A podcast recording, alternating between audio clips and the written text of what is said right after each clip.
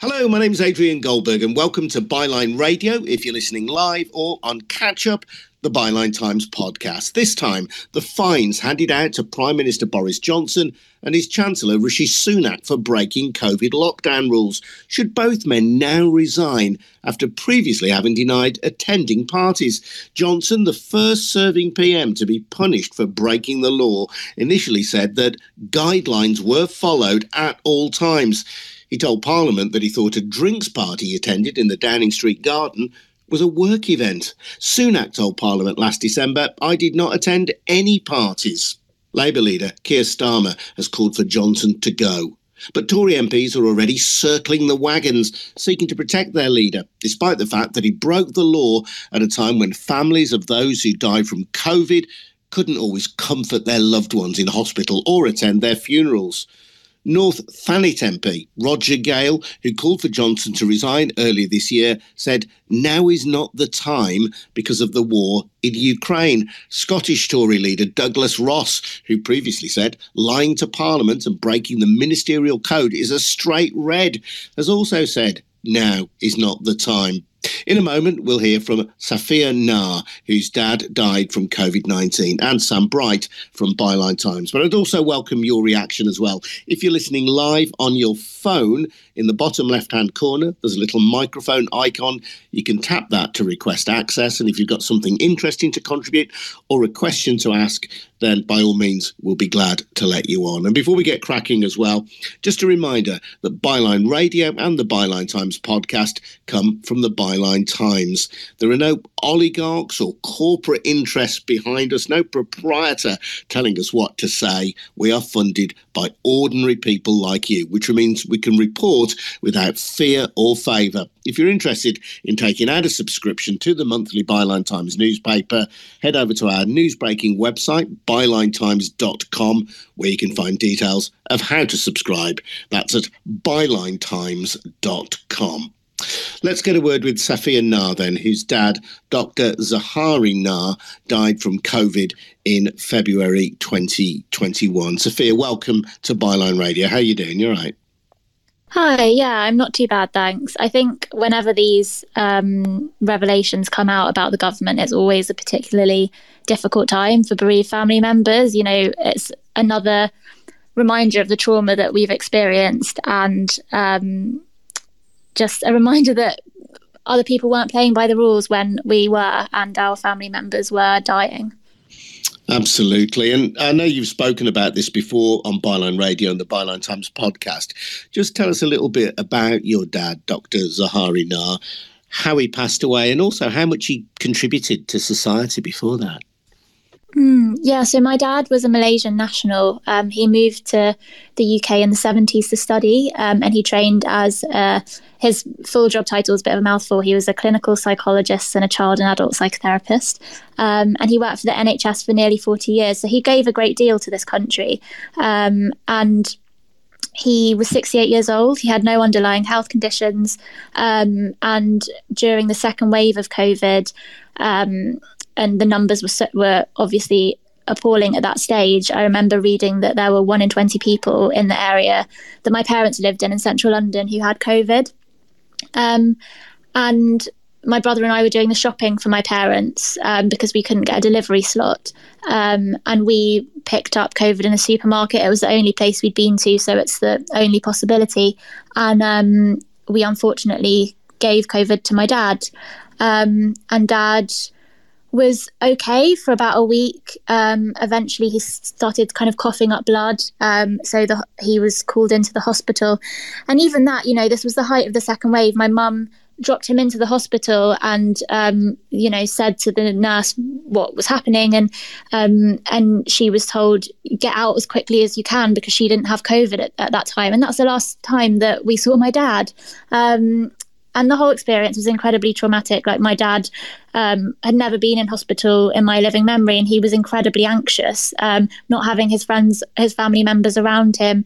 And I'm so I feel so guilty about that. So kind of reading about this and hearing about it, and how the government were breaking their not just breaking their own rules, but celebrating at a time where you know families were mourning in their in they're tens of thousands. Um, it's deeply disrespectful, but it's also just brings up really painful memories. And in terms of your dad's passing away, Sophia, were you able to comfort him in those dying hours? I wish that I could have. Um, you know, I was sort of messaging, we were messaging him on WhatsApp um, before he was intubated. Um, and he was sort of trying to, uh, trying to, I suppose, protect us from what was really happening and the decisions that he was obviously having to make.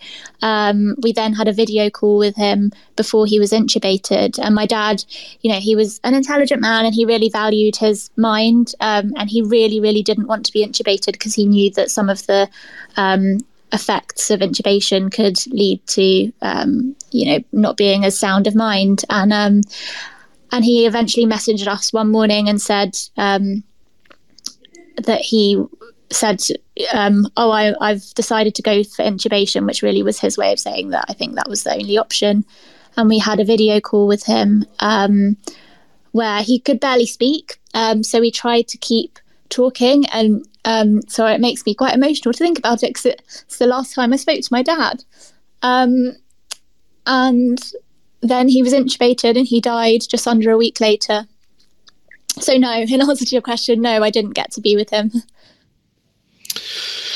That's so sad, Sophia, listening to that story. And I don't really don't want to exploit your grief in no, any way, but it is that that sense that many people will have had who lost loved ones. I know I've spoken to Nazir Afzal, the former chief crown prosecutor for Northwest England, who lost a brother in mm. similar circumstances. And uh, I think people understood at the times that there had to be rules about observing how many people there were around bedsides, around funerals, and so on.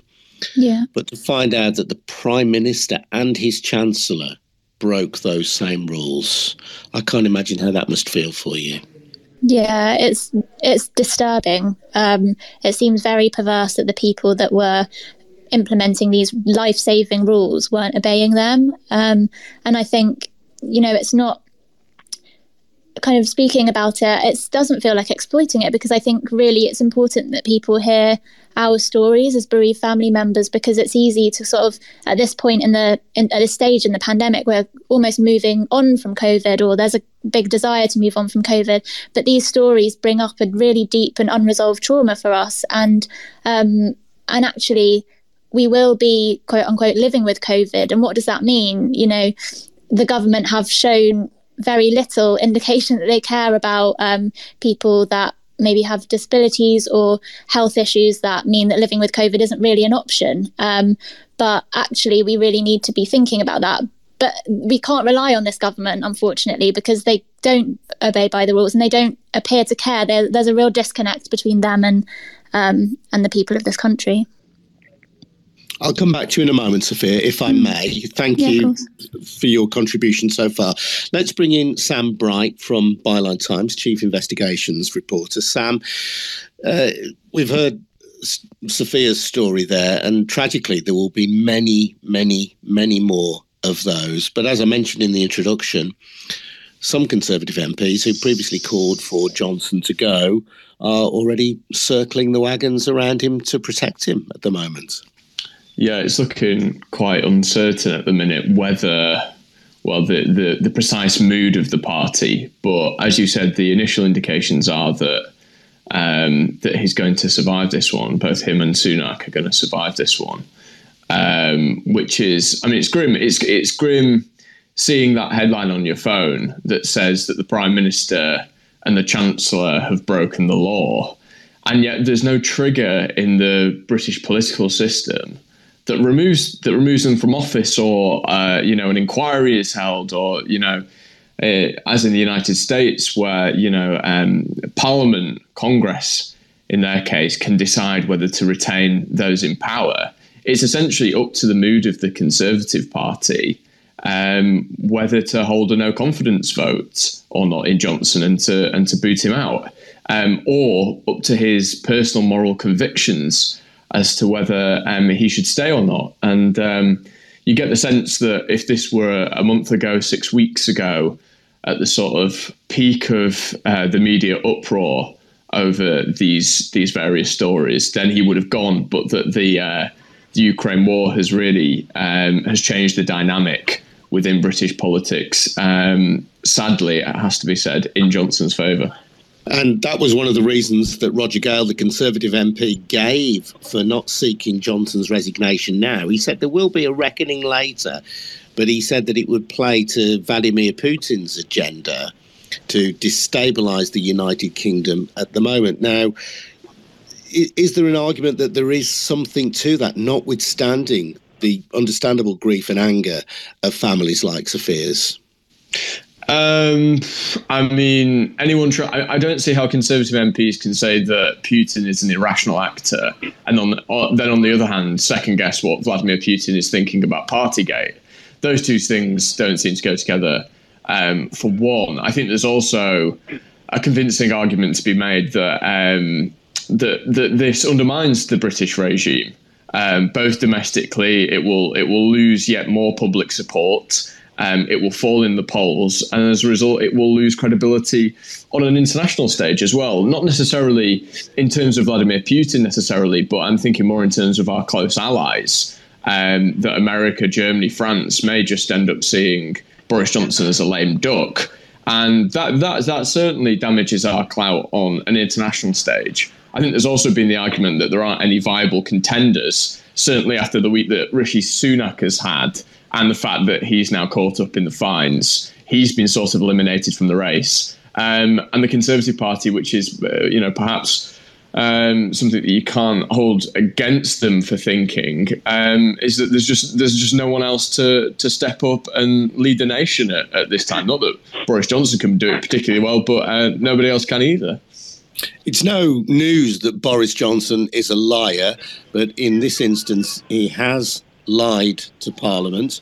So too has Rishi Sunak. And I suppose for those people arguing that it would destabilise the British political system if we replace the Prime Minister at a time of invasion in Ukraine, it could also be argued, couldn't it, that it, it, it's destabilising to keep at the head of our democratically elected government someone who has misled his colleagues and who has misled the public. Well, exactly, and um, it's it's repeated. It's it's repeated lies on behalf of Boris Johnson. It's been shown now that uh, he went before Parliament and he said multiple things. He said that the parties didn't happen. Then he said that no rules were broken. He said that he was appalled by um, some of his advisors seeming to joke about the parties when he was involved in, in them. He was, you know, the one being ambushed by a cake. And, and lest we forget, this isn't one or two parties. Uh, the Met Police investigation is ongoing, and there are dozens of events that were held in Downing Street and along Whitehall um, during during you know the various lockdown periods. And so he can't throw it off as an isolated incident either. This this was systemic rule breaking, law breaking on behalf of the highest people in the land. And um, all that he's going to have to show for it is a is a paltry fine. It seems at this stage, which is utterly appalling and a damning indictment, I think, of our political system. Safia, I, I, I asked this question in all sort of due respect. You know, do you think the fact that we are supporting Ukraine at this time of invasion by Russia, do you think that makes any difference to Boris Johnson's position, notwithstanding the terrible ordeal that you've been through? Mm, um, not particularly. Um, I think I've seen a lot of people say that you know we had um, we had a change of prime ministers during World War II, um, and that wasn't to do with, with, law breaking. So arguably, it's even more important this time. Um, obviously, Ukraine is a really big issue, and we need strong leadership. Um, I don't think, and I think it's a widely shared opinion that um, Boris Johnson has already proved that he's incapable of leadership at times when we need that leadership the most. Um, so I think actually it's arguably even more important that we um, we make that decision and we make it very quickly, and that Boris Johnson resigns as soon as possible. You think he should go now? Yeah. Yeah, absolutely. Yeah, I mean, it, it is. Uh, um, I made this point to Sam. Really, the other side of that debate, saying that he can't go now, is that if we're to stand, we as the United Kingdom, as part of this sort of network of nations that believe in democracy and accountability for our politicians, you could argue it makes it even more important that Johnson goes, actually. If he's found to have lied to Parliament, if he's found to have broken the laws that he, as Prime Minister, was responsible for setting, if he were toppled, that wouldn't say that we are weak, in my view. That would say we are strong because nobody, but nobody, is above the law. Yeah, absolutely. And I think that is exactly how it should be. Um, I just think Boris Johnson has had so many chances at this point. And personally, um, I don't think that Boris Johnson is a great figurehead for this country. I think he makes us look like a laughing stock. Um, and I don't really believe that losing his leadership at this time will be particularly damaging. Um, obviously, he has been to Ukraine and he's met with Vladimir Zelensky at this point. But um, I don't. I really think that the soon the sooner the better you know, his cabinet is not, I wouldn't say that I'm particularly enthusiastic about any of his cabinet um, and anyone that could replace him. But I really just think he's been the most appalling leader for the past two years, and we need to learn from our mistakes at this point.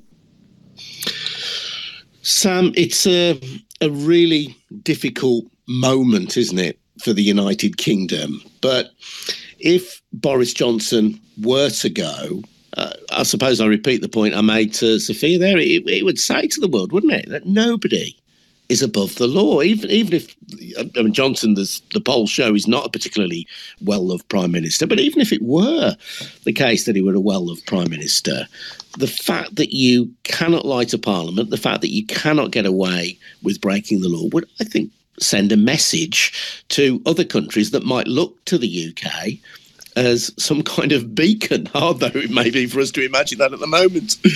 well, exactly. I think in terms of domestic and international politics, you feel as though a marker has got to be put down by somebody to protect democracy and the rule of law. There's been, you know, really a really dangerous slippage in recent years towards um, authoritarianism among Western democracies. You know, we saw it in the case of Trump and his denials that he ever lost the last election to Joe Biden. You know, we see in France the um, perilous rise of the far right, which um, you know could yet you know sweep power uh, in a week's time. And in the UK, we've we've we've got this constitutional order where things are done by tradition and where we um, we we leave ourselves vulnerable because we assume that those in power are always going to be good chaps playing by the rules. We essentially have an unwritten system whereby um, the powerful hold themselves to account. So the ministerial code, which is supposed to govern uh, the actions of ministers, um, the person in charge of enforcing that is the prime minister, um, which is just indicative of the sort of system that we've got. Um, and so it's a, it's a case that we actually we have to rely on the individual moral convictions of those um, seated in power in this country in order to prevent uh, a similar um, decline towards authoritarianism. You know, I, I don't think we're ever going to you know slip towards um, the, the the sort of uh, despotic regimes that we caricature. But it's seriously the case that we've got um, a democracy in crisis at the minute, in large part thanks to Boris Johnson's lies and his rule breaking, precisely because our constitutional arrangement allows for it to be so. Mm. The timing of these fixed penalty notices, I think is quite interesting as well. Let's remember that the Metropolitan Police, under its previous commissioner, Cressida Dick, initially declined to investigate these offences. Though we were told that mm. they were too long ago, and it was only when the Sue Gray investigation was commissioned, Sue Gray being the senior civil servant who was tasked with investigating these matters. It was only then that the Metropolitan Police decided to investigate. Now, of course, Cressida Dick has now gone because she lost the confidence of the London Mayor, Sadiq Khan. It may well be a, a, a pure coincidence, but Cressida Dick only officially retired yesterday and the day after news of these fines emerges. Mm. Some people might see that there's, something relevant and pertinent in that. At the same time, the fact that these uh, the news of these fines has come out now means that it, it comes out during a parliamentary recess where, quite conveniently for the Prime Minister and his Chancellor, there is no opportunity to grill them immediately about about what's happened. Exactly. And you look at each of the establishments that are tasked with upholding democracy in this case. Parliament, like you say, it's uh, in recess, so it's not able to do it in this case. In other circumstances, anyway, Parliament is able to ask questions of the Prime Minister, but it's not able to meaningfully hold him to account to any, you know, any great extent. Um, it can essentially cause him embarrassment, but it can't remove him from office uh, unless the Conservative Party chooses to do so, which it hasn't you've got, like you say, the police who were very reticent about getting involved in this whole process. Um, I believe the Good Law Project again again had a had a hand in um, turning it towards investigating uh, investigating the Downing Street parties. Um, then you've got the Cabinet Office and Sue Gray, who was commissioned to the, to produce this report, which has been months in the making. And of course, she produced an update prior to the Metropolitan Police getting involved, but we haven't seen the full details of the Sue Gray report. Um, there were suggestions from ITV, which has led the investigation on this, um, that she um, that she provided the opportunity for civil servants to corroborate um, what they had said to her and the questionnaires that they submitted to the Metropolitan Police to ensure that there weren't any discrepancies which I mean that that, that seems to be uh, a bit of an inside job uh, in itself. And then you've got the final arm um, of democracy, which is which is the media, which, to be fair, despite the many many problems that there are in the media that we've catalogued um, over the years, it has you know certain journalists, you know particularly Pippa Crerar um, at the Mirror uh, and certain journalists at ITV have done a sterling job in exposing these parties. And if it wasn't for them, um, we wouldn't be hearing about them at all. Um, and so essentially, our democracy is hanging on at this stage. Um, the public's access to knowledge is hanging on to a few journalists being um, being annoying enough to those in power um, to bring these sort of details to light. Yeah, you mentioned the Sue Gray report. Because I should clarify that a version of it has been published. She published some initial findings. Uh, she said that there were 16 events, 12 of which have been investigated by the Metropolitan Police.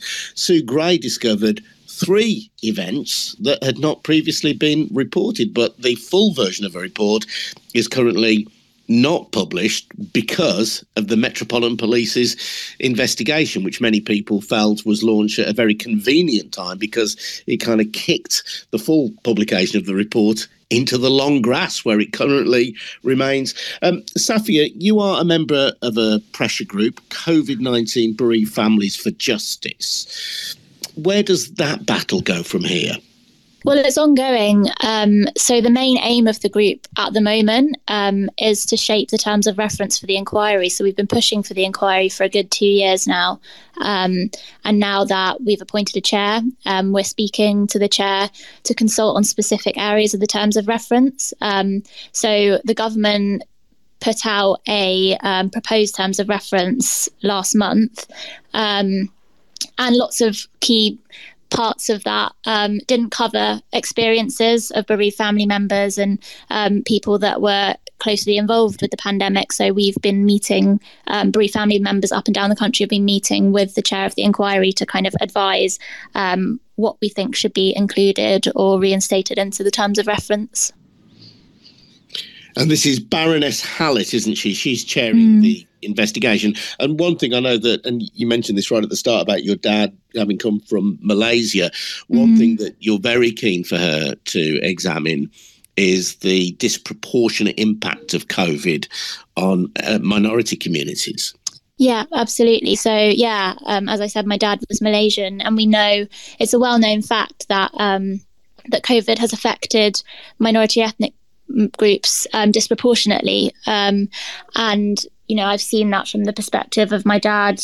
My dad was obviously Malaysian. Um, he had no underlying health conditions, but when we went to his funeral, um, they had opened. It was he was buried at a Muslim cemetery. He was Muslim, and they opened a, a completely new section of the cemetery to deal with the number of bodies that were coming in every day. Um, we watched as diggers dug up his grave in front of us because that was a time saving mechanism that had been employed um, to deal with how many people were, were dying and, and going to that cemetery. Um, and my dad's grave, you know, will eventually be landscaped, but at the moment it is one amongst hundreds of graves that um, are just mounds of earth with sticks of wood sticking out um, with his name and the coordinates of his grave handwritten on. So I use that example just because it's a very clear indication of how how much COVID has affected um, the Muslim community, and we know that it has disproportionately affected all Black and minority ethnic groups in this country. Um, and it's a, no, a, well-known fact. It's just not often um, the topic of conversation. You know, the government's parties and mishandlings of the pandemic um, often get more um, sort of traction in the media, which is fair enough. But it's really, really, really important that that is at the forefront of the inquiry because we must understand why that's the case. And that incident you describe of watching the diggers dig up your dad's grave whilst you are there mourning his loss, that is trauma upon trauma. Mm, it's a weird, yeah, it's a strange thing because I can, I know, sort of saying that that's saying that to you that that is a pretty um, shocking thing to say, but I actually, on the day of his funeral, there was so much going on. It was so unexpected that he died. You know, as I said, he was relatively young um, and he had no underlying health conditions. But yeah, it was. Um, it was a really, really strange thing to see, and it's completely fair enough uh, on behalf of the people that run the cemetery. You know, they had to deal with an incredible number of bodies coming in every day, um, and that was that was all that they could do. But yeah, it is, and and that's another thing that we are sort of tr- pushing to be covered in the inquiry. It's not in the government's terms of reference, but we've asked for it to be included. That the lack of support for bereaved family members who, you know, there is a that it is an incredibly traumatic thing to lose somebody to COVID and to keep reliving that trauma every time we hear about, you know, these parties in the news um, or COVID is just, it's a topic of conversation. Everyone talks about it all the time. You know, how are you doing? Weather's nice. Um, and then com- something about COVID. You know, we all talk about it and it's light-hearted, and I understand that. But there needs to be some sort of support in place for bereaved family members because some people have lost their only um, partner, and and it is a, a hugely sudden and traumatic loss since your father's passing and in recent months we've moved to a situation now where the official attitude certainly in england anyway is that of living with covid as well i just wonder if you have any observations on that given that that is very much of the ideological mindset of Boris Johnson. And right at the start of COVID, we know the government was slow to lock down. They've been keener in England to, in inverted commas, move away from lockdown restrictions than they have in other parts of the United Kingdom. How does that feel to you? I find it quite offensive and I find it very worrying. Um, from my personal perspective, you know, my family members and me have all been vaccinated, and um, I don't personally have any sort of health vulnerabilities. But as a bereaved family member and someone that has experienced acutely how dangerous COVID can be, I'm extremely concerned. Um, I still wear my mask kind of everywhere I go. um, and no one else really does anymore. Um, I find that really worrying, and I do hold a lot of anxiety sort of going out um, because of that. Um, and then, you know, yeah, when we talk about living with COVID, it's a very broad statement because people live have to live with COVID from very different um, base points. You know, um, some people are living with COVID who are already vulnerable to a disease like COVID, um, but there's no measures in place to protect people like that, and that's that's the real problem with this government. I think because we move forward, but there's no actual strategy behind moving forward. Um, and I just, I really hope. I mean, who knows what will happen to Boris Johnson, but I think anything is better than this government that just barrels into these situations without thinking. And lives, you know, we've lost, we have one of the worst death rates in the world, and we've lost so many people. And I know that that is in the past, but we must move forward with some introspection and um, some kind of thought process about how we protect people going forward. Mm. Sam, I mentioned uh, Roger Gale, the Conservative MP for Thanet North, saying now is not the time, and Douglas Ross, the Scottish Tory leader, as well. Early days, isn't it? But do you think that's likely to be the common view of Conservative MPs? Or are we now going to see a movement, perhaps from those backbenchers who were reserving judgments before news of the fixed penalty notices came out, perhaps moving against him? I would suspect, though, I might have to come back on and eat my words, Adrian. So please do have me if that's the case. Um, but I would suspect that he's gonna he's gonna hang on. Um, I think the conservative, the noises from the Conservative Party over the past few weeks have been pretty unified. Um, that you know, regardless of what happens, to be honest, that um, the, the, the, they're in support of the prime minister. I think a key thing with a political coup is that you need to know who your chosen successor is. Um, and it seems as though Sunak was was that person up until the last week. Obviously, he's been dragged into various political scandals, not just the one today. And I think aside from him, there's no there's no clear contender. Liz Truss has been the one um, who's been rumoured in the past because she's very popular within the Conservative Party membership. But um, as my as my colleague Adam Bienkov always says, um, she doesn't necessarily have the support among Conservative MPs. Um, and that's the that's the first crucial step that she's got to that she's got to pass. She's got to win their support. Um, so I'd say that uh, due to due to those reasons primarily, um, we're going to see Boris Johnson in charge. Uh, I'd say it's fairly likely at the next election. Let's bring Mark Wilson into the conversation. Hello, Mark. What do you want to say? Hello. Yes, on what Sam's just been saying, I have just I have seen a tweet from Grimsby Conservatives uh, saying that he should go now. They even they think he should go, um, and I think the proof uh, with a, a, lot of the backbenchers, maybe Red Wall or or other other um, MPs, not necessarily the, the, obviously the cabinet MPs or or anyone specific particularly um, to the fore. Um, I think the upcoming local elections. I'm a, I'm a local councillor in Solihull. We, uh, we are um, opposition to a conservative led administration, and um, it will be. I think the proof of the pudding will be the the uh, how the polls are looking um, in the lead up to the local elections, and then of course if if many if a lot of conservative uh, councillors lose their seats, um, and and that'll put probably a little bit of pressure also on backbenchers, you know, in, in, in the in the provinces, if you like, and the and across the UK. And I think that's where the the main proof of the of the pudding in this, whether he's called they call him to go um, will that that's where it will sit i think you know in in that in that sense. Um, they will get jumpy. Um, i've seen that julian knight the solihull mp is waiting for some kind of to see how clear it is that, about the the, the, the uh, context of the fines or or something akin to that that i mean obviously it's pretty clear what's happened. Um, but they're, they're i think they're scrabbling around a little bit and i think they could be there could be a lot more on this whether whether whether uh, Johnson is forced out um, from backbenchers, and, and, of course, obviously, local Conservative parties uh, generally, the, the, the, the groups.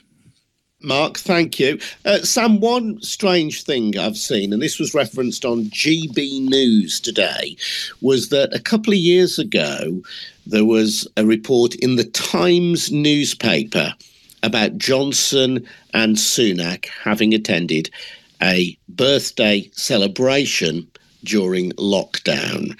And the GB News presenter suggested that this might be the get out for Johnson and Sunak because the information about the birthday celebration during lockdown had been shared with the press.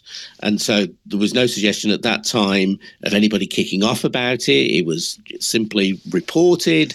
And so the idea, at least, is out there from at least one news organisation that supports Johnson that they had been clear about this, and it was only retrospectively that it became an issue, particularly if the one incident, if they are each only fined for one incident, if it was that birthday party. Yeah, I mean, I'd say first of all, it's GB News being total muppets as usual. But um, we're both, we, I think we both know that it's it's the way that it's written up. Um, you know, you, are a lot more experienced than I am, Adrian. But um, you know that that piece of that nugget of news buried behind the Times paywall. Um, you know, it's not an it's not an open platform. The Times really that the masses of people will look at, not like the BBC. I think you know the there's um, it's not surprising that that didn't uh, generate public outrage um, at the time.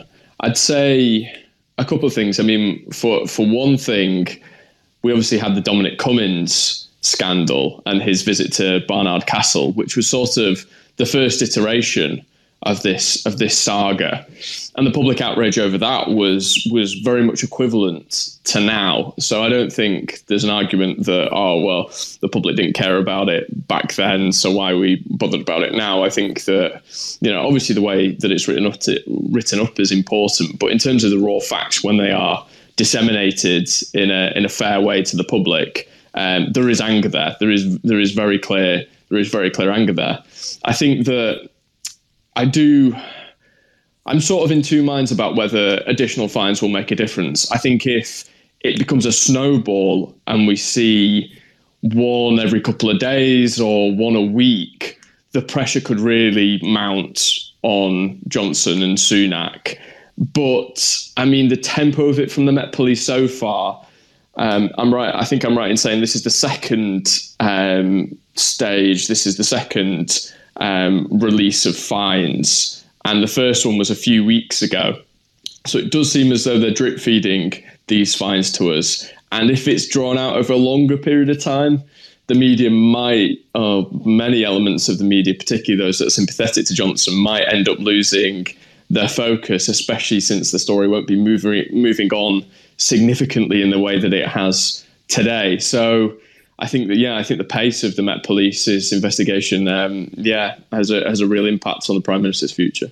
Sophia, Sam mentions the media there. How do you feel that your cause and your campaign has been reflected more broadly in the media? In a broad sense, I think that the media have been supportive of us. Um, you know, they have given us a voice, really, where often a lot of the swell of in- interest comes around um, news events like this, like the breaking of rules, um, and there have been so many um, that there has been an interest in bereaved families' reactions. So I have felt support from the media um, in that sense. Um, as I say, it's very much kind of concentrated on um, on these rule breaking activities, um, which is fine. I think um, going forward, hopefully, this will actually create the pressure, as Sam was saying, that will lead to Boris Johnson's re- resignation. And it's not like a personal vendetta. It's more just, I really don't think that it's good enough. I think, you know, it's insulting to the intelligence of this country to continuously lie to us at one of the most difficult times in our history, in our recent history. Um, and yeah, I think it's it's really important that that pressure is kept up by the media because um, that obviously creates a taste um, for the rest of the country and for the the people of this country. Sophia, really appreciate your time today. Thank you, and Thanks good luck much. with your ongoing campaign. It's been a Thank privilege you. to speak to you. Thank you. Good luck and to you. you. And thanks also to Sam Bright from Byline Times. Thank you, Sam. Uh, Sam's got to get back now to editing the paper edition along with Hardeep Matharu and Peter Jukes and one or two other colleagues, editing the paper edition of the Byline Times, which will now have to be extensively rejigged in the light of this story. But the Byline Times, the monthly newspaper, is paid for by subscribers. Nobody owns it outside of, well, the readers, really. So if you take out a subscription, or even better still, a membership, you're not only helping to support the great journalism of the Byline Times, which is all about reporting without fear or favour, you'll also be supporting the Byline Radio, supporting the Byline Times podcast, and the news breaking website, bylinetimes.com. And that's where you'll find details of how to subscribe. That's bylinetimes.com. Good honest journalism. Thanks to Sam. Thanks to Sophia. Thanks to you for listening. We'll be back again with Byline Radio soon, or the Byline Times podcast, where you can listen again. Do follow our Twitter stream at Byline Radio, and we'll let you know as and when we're going live with Byline Radio. Cheers now. See you soon. Bye.